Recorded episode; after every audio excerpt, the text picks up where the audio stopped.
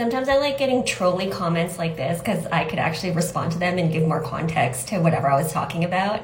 I know those sweaters in my last video looked expensive, but they were a bargain, trust me. I've worked in the tech industry for the last seven years and have worked my way up and did this all without a university degree or any connections.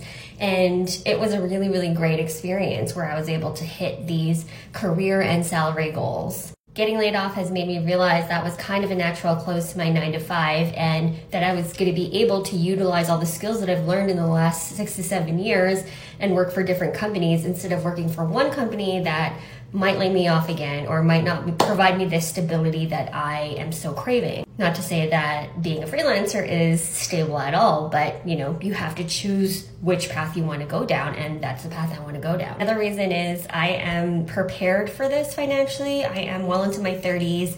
I have been able to save. I don't have an expensive lifestyle. Like I choose where my money is going to go. I don't, I rarely drink or go out. I don't smoke. We don't have a mortgage, pets, or kids. I don't feel like I have to keep up with the Joneses at all, and that's allowed us to save for the things that we really want to do, including me taking this break from nine to five and working for myself. Also, I never said that I don't need to work. I still need to work. I still need to make a living somehow. Short Cast Club